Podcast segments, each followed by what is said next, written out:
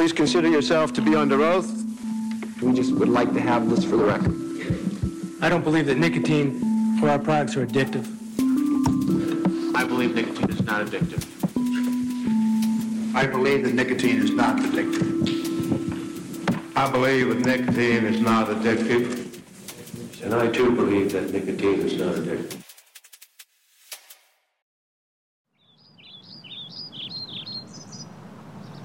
The birds are chirping. I forgot that birds exist. Well, here they are existing, coming through on spring migration. It's that time. Welcome back, birds. Welcome. You've been missed. That they have. Yeah. All right. Well, here we are. This is Subvert, a podcast from Corporate Accountability. I'm Lena Greenberg. I use they, them pronouns, and I'm our press officer. And I'm Mikel Lejean. I use he, him pronouns, and I'm our associate campaign director. Today, we're going to do a little bit of time travel and go back to the 90s.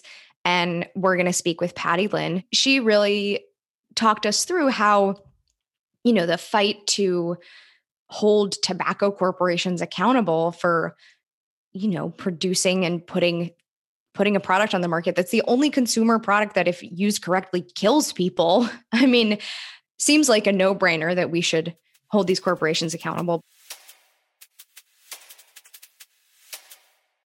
My name is Patty Lynn. I'm the executive director of corporate accountability. I use she, her pronouns. And I've been organizing with corporate accountability for a little over 22 years. Patty talked us through the work that she and our other organizers did to support the development and implementation of a treaty that would hold tobacco corporations accountable for knowingly producing cigarettes, which are the only consumer product on the market that, if used correctly, kill people. Before we jump in, there's some important context for why we're going to talk about this today. All season, we've been discussing the power of kicking corporations out of policymaking and making them pay for harms knowingly caused, from big tobacco to big food to big oil and other big polluters. So much of the strategy and knowledge behind this campaigning originated with our work to support the drafting and implementation of the Global Tobacco Treaty back in the 90s and early 2000s. When I entered into the scene on the tobacco campaign,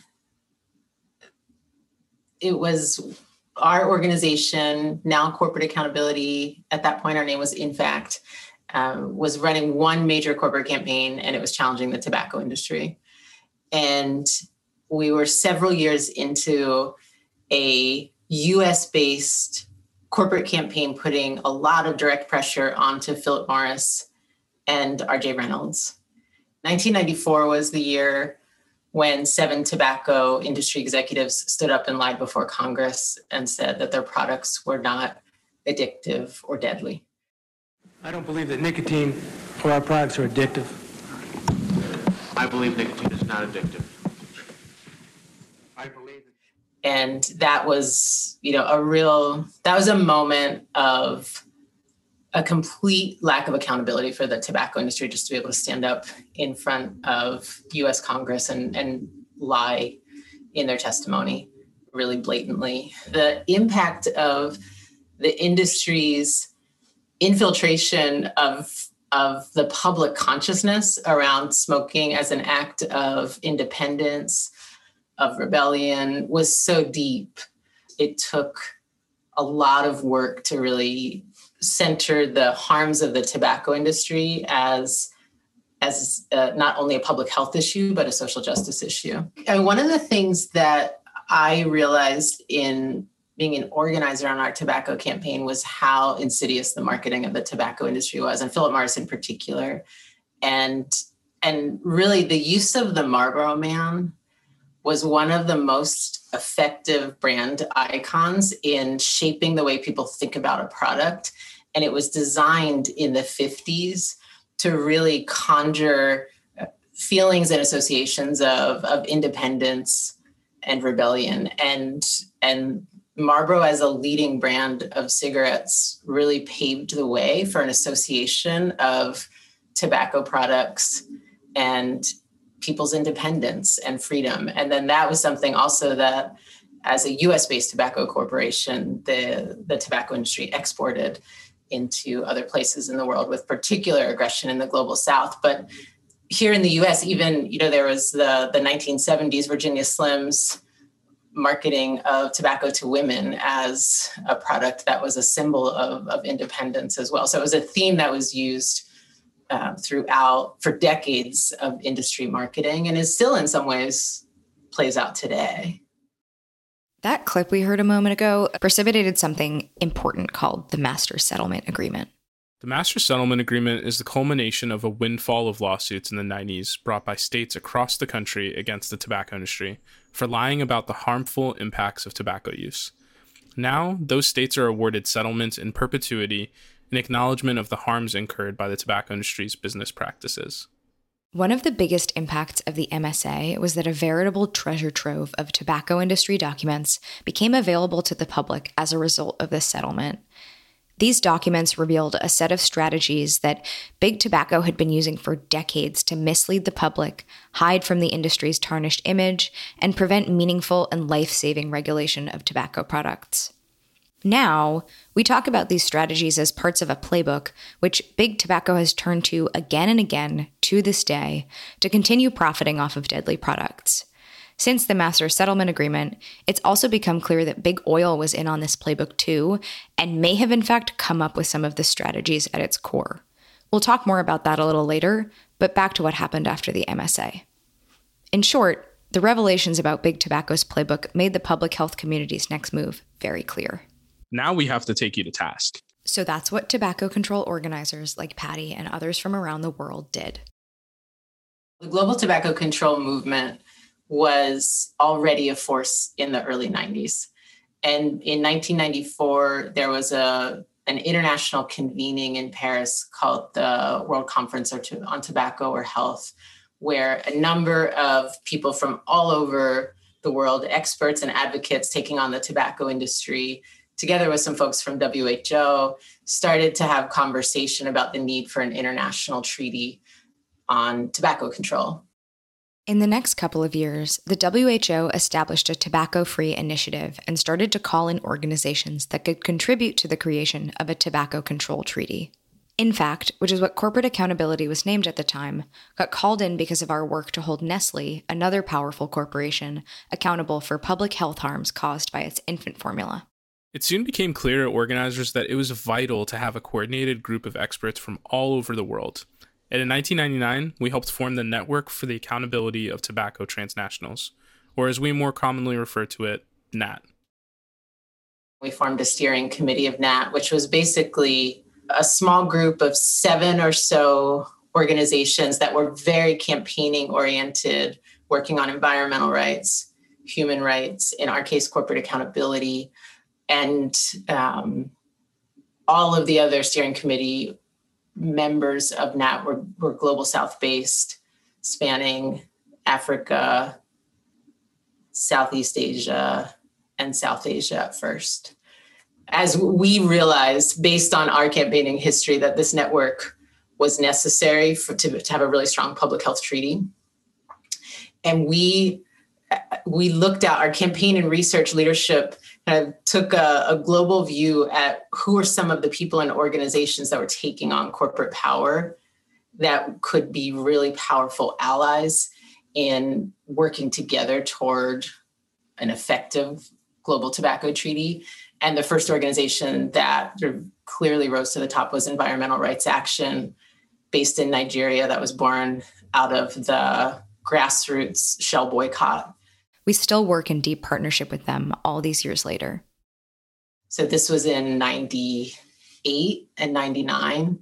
That was just three years after the Nigerian government, the Nigerian military dictatorship, executed nine activist leaders, including Ken Saro-Wiwa, uh, for taking on Royal Dutch Shell and its devastation of the Ogoni people and the land.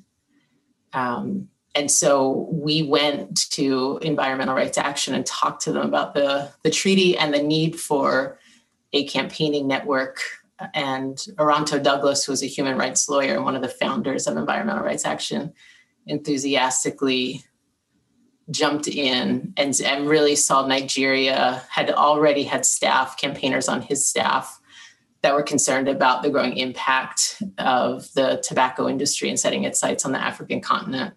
And so it came together from their concern and this opportunity to, to form NAT. NAT got right to work figuring out what components would be most important in a global tobacco treaty. We developed principles in 1999 together that really established the, the core of what we were campaigning for in the treaty, which was just was fundamental protection of human rights and people above trade and corporate profits. And really thought together through how does the tobacco industry get away with marketing a deadly and addictive product and continue to expand markets? How do they wield their power? And how could some of the elements of a, of a tobacco treaty really rein in and check that power? And that's where the concepts of recognizing that the industry used its political and economic clout in countries all over the world, global north and global south, to prevent effective tobacco control policy. This use of clout that Patty's referring to is an essential part of the playbook. One of the core principles was that this treaty was an opportunity to protect public health policy and public policy from the industry. And then also, one of the core principles was recognizing that the tobacco industry, one of the methods of the tobacco industry in many industries is externalizing their costs, maximizing their own profit and privatizing that and externalizing their costs. This is yet another piece of the playbook and a tactic that big oil also uses by externalizing the cost of extracting and burning oil, which drives the climate crisis, then big oil is leaving global south countries and frontline folks to foot the bill of adaptation and mitigation for climate change. This is not to mention the immeasurable costs that cannot be tallied up in dollars. Loss of land, life, and culture cannot be undone or repaired. In other words, the financial, social, and environmental costs that big oil, as well as other big polluters, force onto frontline communities and externalize are too big to really be repaid. One of our principles was that the industry needed to be held liable for the harms that it caused and couldn't externalize those costs onto governments and people. Another core principle that we all agreed to from the beginning, which is it's just so basic that it's it's outrageous that it even needs to be a principle, but that public health should be prioritized over free trade. And that was actually a really controversial principle that we as NAT brought into the treaty negotiations because there was there was definitely some movement within the treaty negotiations that worried that if we pushed too hard for broader corporate accountability measures that we would we wouldn't succeed and that we would by setting the bar too high for what the tobacco treaty could do that we would ruin our ability to take on the tobacco industry and its deadly impact this is also what happens in international climate policy discussions. Governments more closely allied with corporations than people, like the United States, pressure those involved in developing policy to keep demands watered down using the argument that demands that are too strong will prevent any policy change from happening. So there were some pretty heated moments um, around whether to hold on to things like pushing for the tobacco industry or for the tobacco treaty to prioritize health over trade.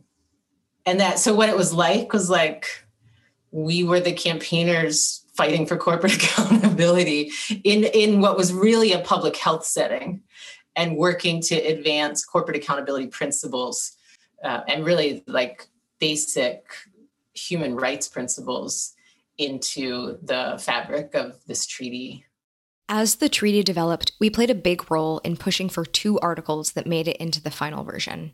One is Article 5.3, which states that there's an irreconcilable conflict of interest between big tobacco and public health policy.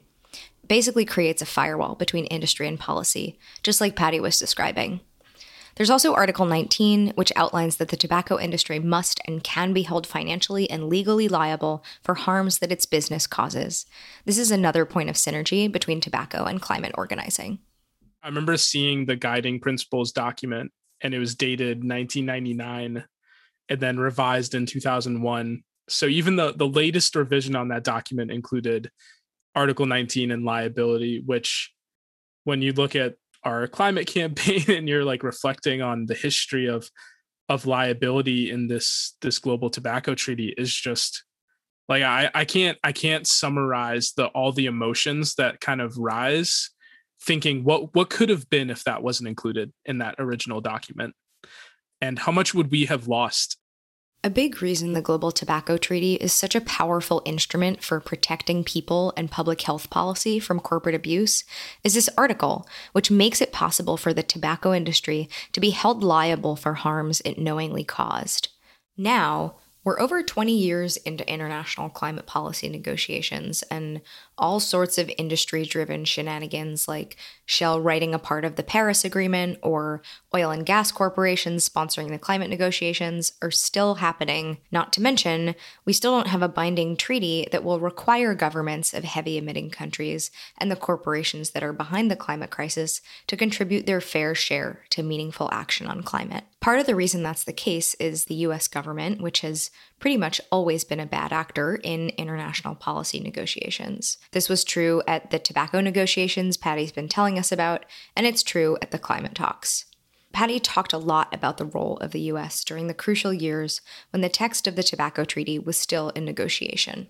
It was as as a younger organizer seeing the way that the US conducted itself in the global tobacco treaty talks was had a really powerful impact on me. I knew from learning about US foreign policy and trade that the US bullies its way around the world to to promote economic interests and wealth of US corporations and seeing it firsthand on an issue like tobacco was um, it's it's just a really intense experience that's never quite left me seeing the way that our government was conducting itself was a really motivating factor for me to continue challenging the way that that power is abused. The US, over the course of several years of negotiating the actual text of the treaty, did all kinds of things to try to weaken the treaty. They would go into rooms and argue that if all of the countries negotiating the treaty didn't weaken the language restricting advertising that the US would never be able to sign on because it was unconstitutional in the US. And they'd have, you know, a number of lawyers making these cases. And it was sort of like room by room, issue by issue. The US would send people in to weaken language. And then in contrast, there were delegations like Palau a, a small Pacific island where Dr. Caleb Otto was the sole delegate. He was one person representing his country in this context. And over the course of several years of negotiation, he would show up in room after room and make the moral case of why this treaty needed to be strong to protect the health and lives of people in Palau and in countries across the global south. This is a clip of the late Dr. Caleb Otto from the documentary Overcoming the Odds. Here, he's describing what it was like to organize at these meetings. Everybody was making a speech. And I made a quote from a um, R.J. Reynolds uh, executive when he was asked once by somebody um, if the tobacco executives smoke cigarettes. And he said, We don't smoke that as four letter word. We reserve that right to the young, the poor, the black, and the stupid. And I said, Well, ladies and gentlemen, most of us who have gone through this are from the poor nations. And we know that the tobacco industry has targeted us. I cannot change the color of my skin. So they're targeting me. We cannot prevent our children from passing through youth. So they'll target them. But we can stop them from calling us stupid with this FCTC. And so the the power dynamics, the sizes of delegation, and what people were standing for in those negotiations really exposed um, the U.S. interests in promoting economic interests at the expense of of people around the world. It was shameful, and one of the one of the really powerful moments and turning points in the treaty negotiations was when we went in we meaning the whole global community working on the tobacco treaty at that point into the final rounds of negotiations in February of 2003 it was the same month that there the US was threatening and building up um, um, their own moves to invade Iraq. There was a global resistance that millions of people around the world were out in the streets protesting US bullying and the US was about to do it anyway. But the the sort of political the global political environment of anger toward the US was very high. And and we walked into the last 2 weeks of the negotiations with a draft treaty that was not really that strong because primarily the US there were a couple other countries where mostly where tobacco transnationals were based. Germany and Japan tended to work toward lower common denominators as well. But the US was the clear ringleader in um, obstruction and really, you know, everything was still on the table. And we, as a US based NGO, released a report on the second day of those negotiations called Cowboy Diplomacy and the subtitle was How the US Undermines International Environmental, Human Rights, Disarmament, and Health Agreements. We basically documented how the US negotiates in all of these settings to the lowest common denominator and then doesn't ratify the treaty. This is basically what the US has done in every round of climate negotiations.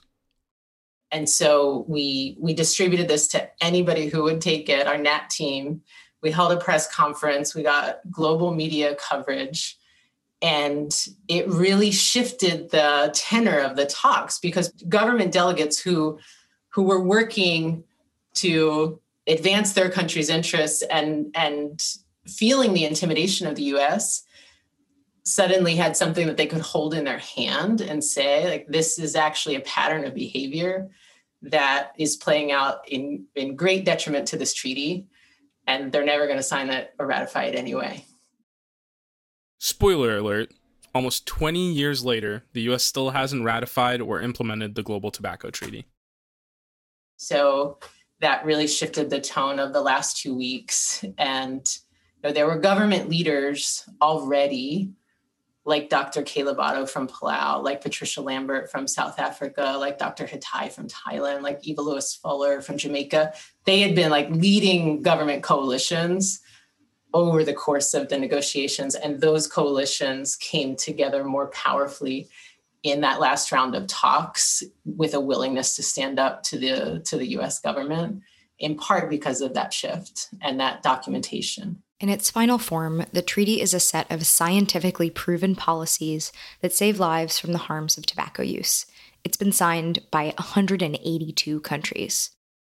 The Global Tobacco Treaty has actually inspired and provided tools for countries all across the world to have to strengthen tobacco control legislation to, to pass national tobacco control legislation to keep the industry out on top of the tremendous impact of the implementation of the Global Tobacco Treaty, we learned a lot.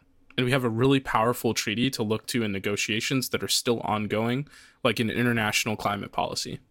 Today, one of the central struggles of creating and implementing meaningful international climate policy is that there's a huge imbalance that must be reckoned with. The countries in the global north, like the US, European nations, and Australia, are often the biggest emitters and often where polluting corporations are based. Those corporations and those governments profit off of exploitation of people and planet and extraction of resources in the global south. Patty talked to us about how this dynamic was present in the tobacco talks as well. One of the the most stark I think experiences of working on on this treaty for me was seeing that a US based transnational corporation would basically go to any length to expand its markets for its deadly products into global south countries um, without without limits to you know its practices. I mean, one of the really powerful things about the organizing that happened on the treaty, for example, is that 41 governments of the African region came together to negotiate as a bloc on the Global Tobacco Treaty because those government leaders could see that this was a global North industry seeking to expand its markets for its deadly products into African countries that were already dealing with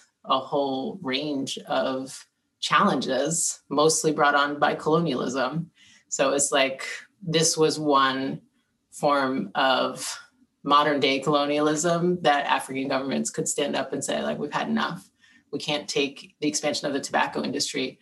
I think there's both a story of like the deep structural racism of the tobacco industry and global north transnational corporations expanding into global south countries and then there's also a story of people global south leadership really being the force that that stopped the expansion of the tobacco industry that made the global tobacco treaty what it is in concert with north south civil society partnership which is what we were engaged in. Patty told us that at the same time climate was also a pressing issue. There wasn't an obvious inroad for us as an organization in the early 2000s given the landscape and and the kind of campaigning that we did that we saw at the time in the mid like around 2013 2014 we started to hear from some of our allies working on the UNFCCC. That's the UN Framework Convention on Climate Change. That who we had not worked closely with on the Global Tobacco Treaty, but had um, sort of shared analysis around the importance of the Global Tobacco Treaty and the precedents it could set for international policy on corporate power and abuse. Um, we began to hear from some of our allies that there's a need to bring the precedents from the Global Tobacco Treaty into the climate space, given that it was really overrun by fossil fuel industry interests. This is what we've been hinting at throughout the episode. The lessons we learned, namely partnering deeply with folks most impacted by corporate abuse, to craft international policy that specifically addresses components of the corporate playbook, this was really powerful in tobacco treaty negotiations and could be useful as well in climate negotiations. Article 19 of the Framework Convention on Tobacco Control says that the tobacco industry should be held liable for the harms that it causes. The US government, for example, was like, wildly opposed to having the word liability in included in the text of the global tobacco treaty. So it's not spelled out that far but even having it included as a provision in the global tobacco treaty was a huge win. And um, and one of the big fights of the negotiations.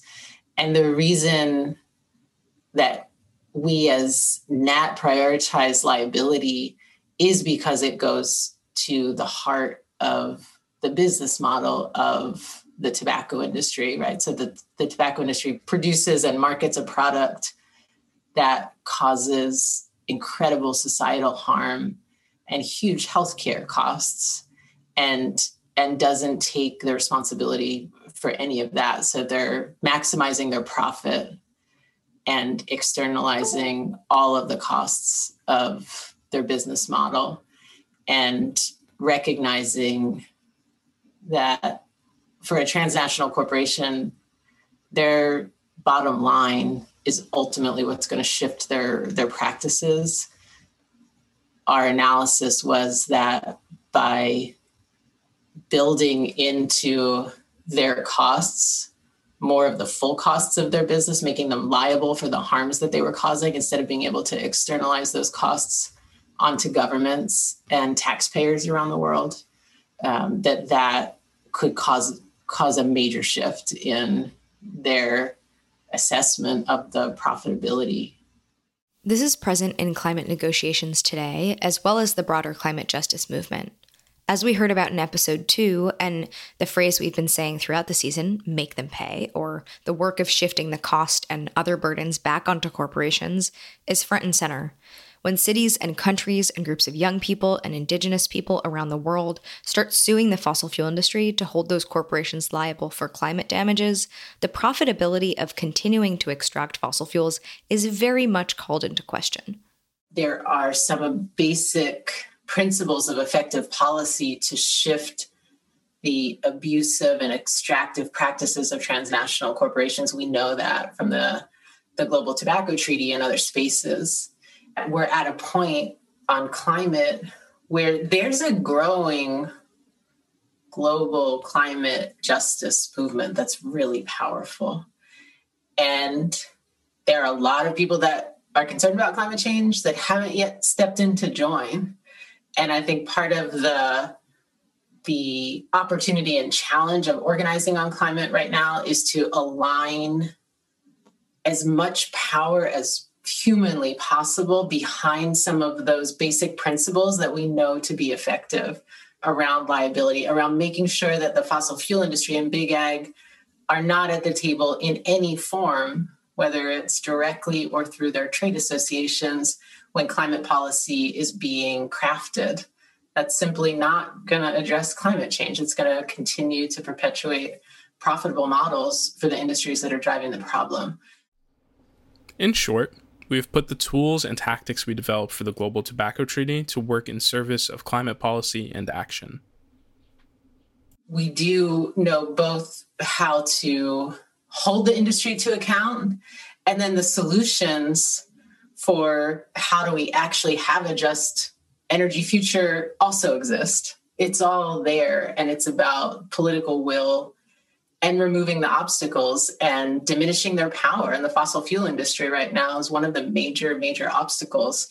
And it's on us as organizers to continue to campaign to neutralize the impact of the fossil fuel industry to diminish their power so that the solutions um, that are already there and that have been crafted by people most impacted by climate change can advance.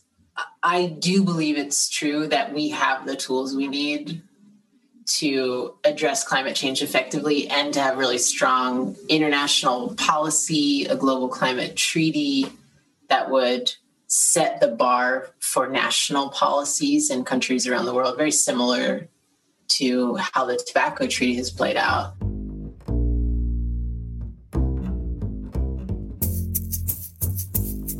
So, wildly enough, this is the end of the first season of Subvert, a podcast we made while learning how to make a podcast, figuring out what it means to be in a global pandemic, where in your house is quiet enough to record audio, how to organize when it's not safe to go outside. But here we are.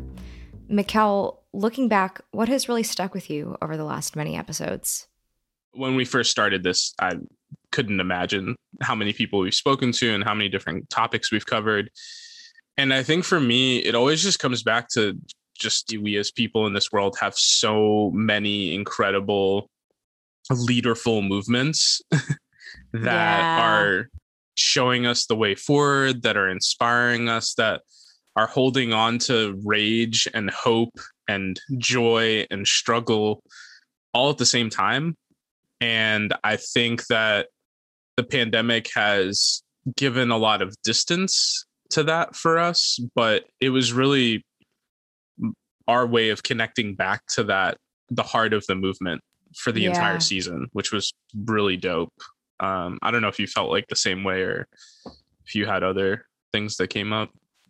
Yeah, I definitely felt that. And, you know, this has been my first year and change on staff at corporate accountability. So I I haven't been to policy negotiations. I didn't go to in person shareholder meetings. So for me, I think it's been really special to be able to engage with our campaigns and all of the people we are in movement with in this way even though I wasn't able to go places and and do stuff. Yeah. And I think that that's uh both like a, a good thing and a bad thing as with with everything is that uh you won't get that surprise when you go into those rooms and, and experience what you know it has been like to organize in the climate space or in treaty and policy organizing. But it is also really fun when you just you think that you're going into a space and it's going to be one way and then you find all these really great humans that are making it worthwhile to be there.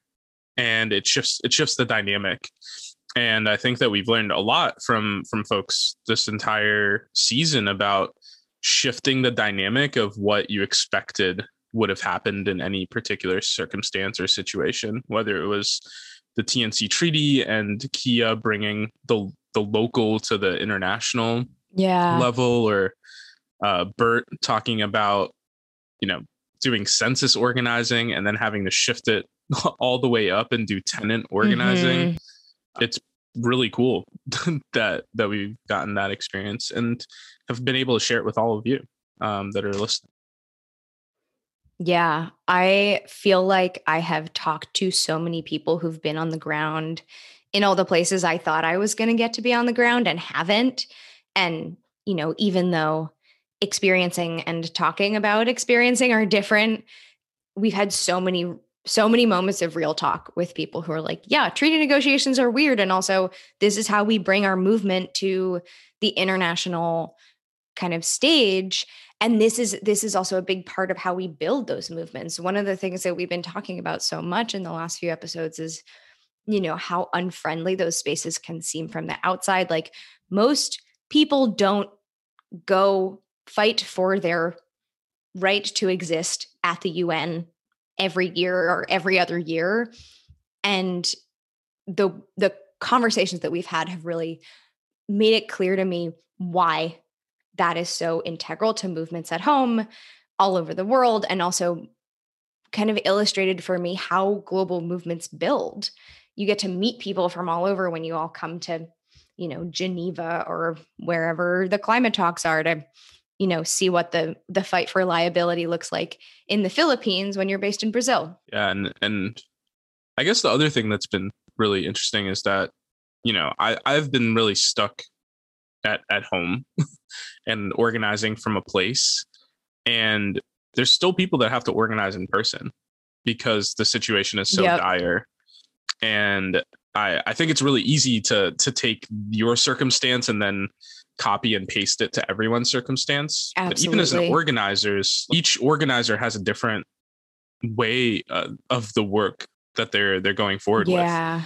Um, and and that was just like a helpful reminder for me, even as an organizer here in based in New York, that my, my circumstance and like kind of a, lo- a lot of the privilege that I get to organize with is from being able to to just do everything I can from here, where yeah. some others have to go to Southern Towers and speak to people in person and and sh- show them humanity, so that yeah. they they know that they can trust them, or you know, in in other places where the pandemic is hitting way harder and you still have to be out in in physical space yep. otherwise the government won't recognize your demands um so that's that's definitely been kind of hitting home for for me in a way that I didn't expect. yeah, and it it also is a reminder we we also have to remember like climate disaster is happening all over the world and you generally cannot stay home for that and you know even if our even if our movements have been reoriented to exist in much a virtual space the real events that are driving the urgent need for movement are still happening in real time out in the world no matter what we do or how we organize.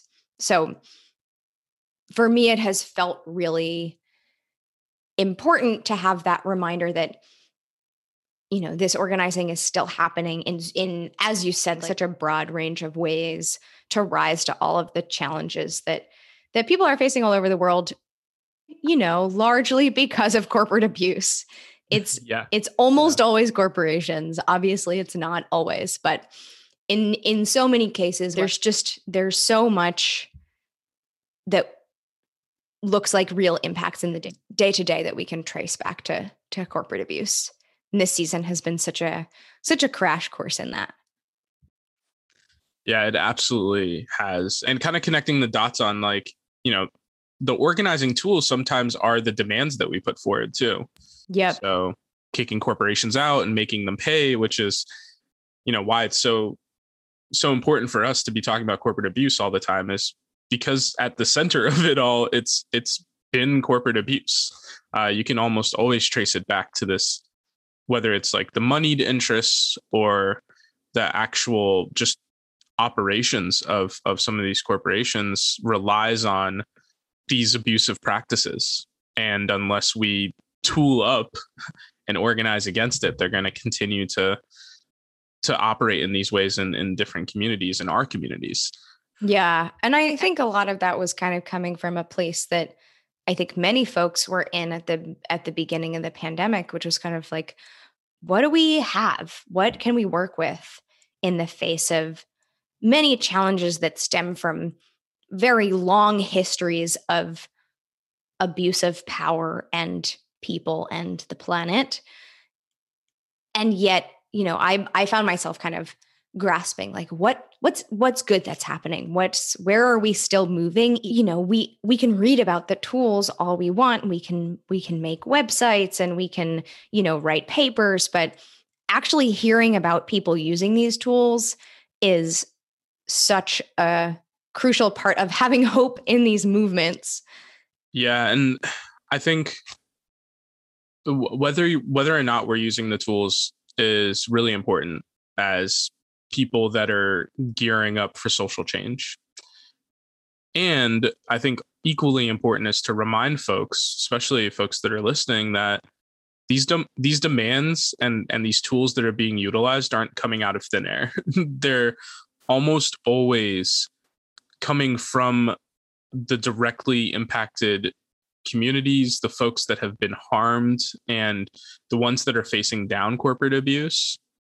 And that's why they're focused on these actors because they see the abuse really clearly. They feel the abuse really clearly and they're saying you know we don't have time for some compromised belief system of how we get out of this. We are desperate for change.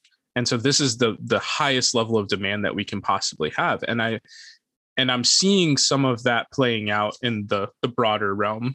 And not to not to bring in too much of like the current news or or the biden administration but there's there's two really major things that have happened in the past month that i think we get to take credit for as as people centered movements. One is the waiving of the intellectual properties when it comes to vaccines. That would have legitimately never happened if people didn't like call in all of their demand that it Dem- happened. Yeah, exactly. Demand that it happened. And then you had Biden announce a 2030 timeline for the climate action. And as someone who has been in the the UN climate space and has heard from US delegations saying they would never ever agree to anything before yeah. 2050 hearing anything related to 2030 is oh my gosh i think about i think about Asad um, over at war on want i think about Meena Raman at uh, at third world network. Like all these incredible organizers that have been putting on the table a timeline that actually made sure that global south folks would survive climate catastrophe. Yeah. And it might not be the bar we wanted but it's our talking points that they're now using. And yep. I think that that's a certain level of how the demands themselves can become tools is that they're tools yep. for change because they can be co-opted, but even if they're co-opted, you've you've made some some steps in progress. And so the narrative has changed. The yeah. narrative has changed. Yeah, exactly. And I and I hope that people are are finding a, a little sense of hope in that and also are realizing why it's so important to listen to people on the front line um, who whose demands might seem really out of this world uh, but they're actually grounded and rooted in reality which is that if we don't meet those demands a lot of people are going to lose their lives. And Yeah. we we honestly can't have that. And I think just to reiterate, Mikkel, the 2030 timeline is still not really good enough and is not aligned with what frontline movements are calling for, but it is a sign that organizing works. And folks are genuinely pressuring the powers that be to change the frame of what they're willing to do or consider. We are in a moment of frontline movements getting more access to the halls of power. And on the one hand, like, as you've just said, like, yes, the table, we need folks at the table. Then what's going to happen? Is it going to be action or is it going to be a bunch of PR that's like, oh my God, we invited frontline communities to the table and we didn't do anything folks recommended we do? So I think, you know, back to our toolbox, like, we have the tools. As you've said, like leaderful movements around the world are developing these tools and developing demands that become forces for moving our movements along. And then, you know, in addition to those, we need the people to to use the tools and then we need the political will. I think what what then gets co-opted on the other side is, well, you need everyone in the conversation. And I'm like, no, you don't need the people that have been fine with letting millions of people die. We don't need of- the fossil fuel industry in the conversation. We don't need the fossil fuel industry. We don't need their shills. We don't need the researchers that have been bought out. We don't need any of those folks. What we need is people that are committed to the same values and mission. And what we're seeing right now is a concerted effort to connect to the communities that matter most in terms of bringing Mhm. all of those people together.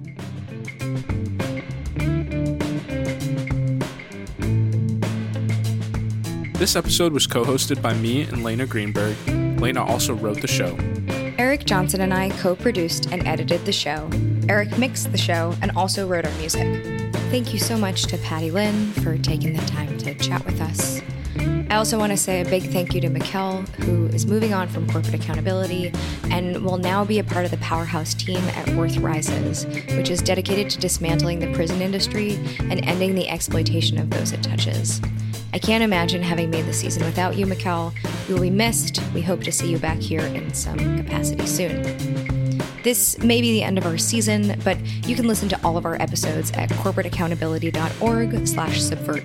We'll be back soon. Stay tuned in your podcast feed and be sure to follow us on social media at Stop Corporate Abuse for updates. That's all for now.